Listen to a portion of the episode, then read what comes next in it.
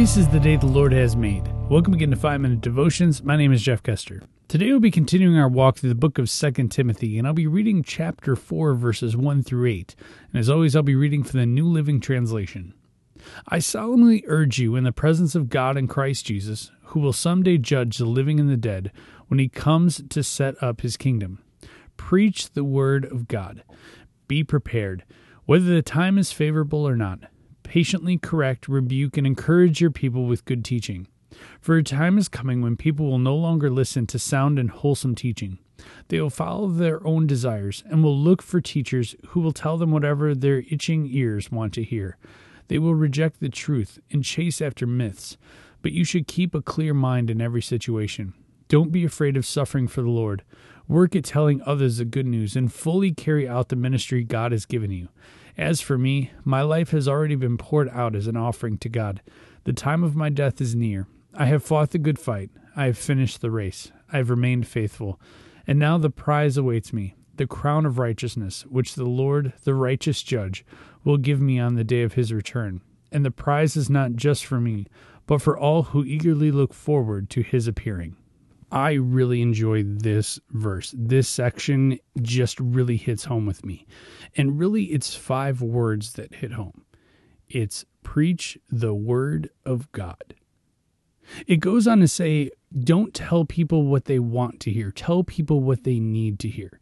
And you know, in our culture, in America right now, that is so what's going on. It, it's so uh, just pertinent to what is going on today in 2017.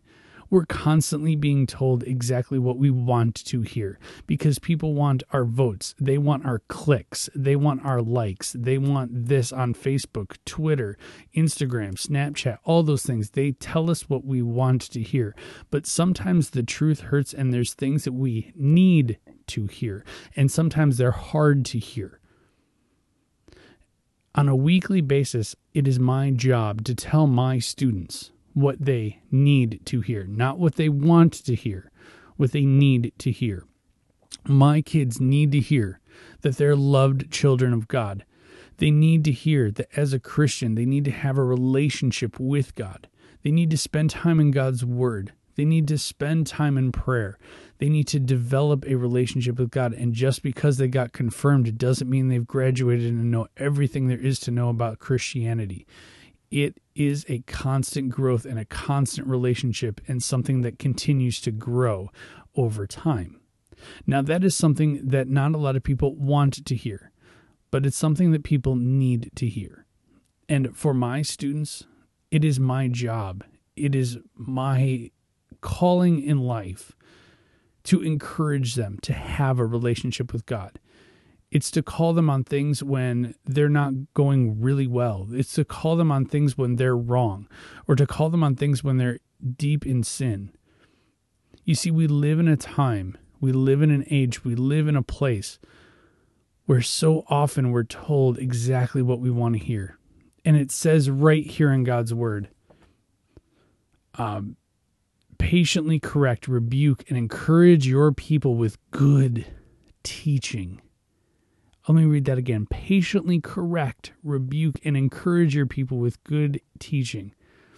They will follow their own desires and look for whatever teachers will tell them whatever their itching ears want to hear.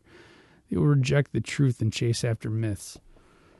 You see, that is our culture today in 2017 all around us are the things that we want to hear. Facebook, Twitter, we want our likes, we want our posts to be liked. We want all these things. We want we want all those things in our lives. We want happy things, but sometimes we need to be called out on our junk. And sometimes we need to be called out on the things that we do that aren't God honoring. And so it's our job as Christians to yeah it's good to hear those things that we want to hear sometimes but sometimes there's hard truths that we need to hear and that's okay God's word is used for rebuking and correcting, not just rebuking, because I think that so often that we just use it to go, see, here's where you're wrong. I'm pointing right to it. It's where you're wrong. Correcting is not a harsh way of saying it, but it's saying, like, look, here's where we need to improve as Christians.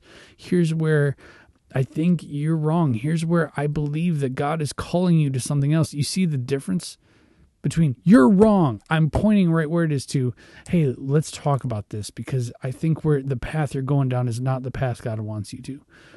That's what God wants from us. He wants us as Christians to witness to each other. He wants us to train up and teach one another. Because as Christians, we're here to build one another up. So I ask you, when it says preach the word of God, are you hearing that on a regular basis?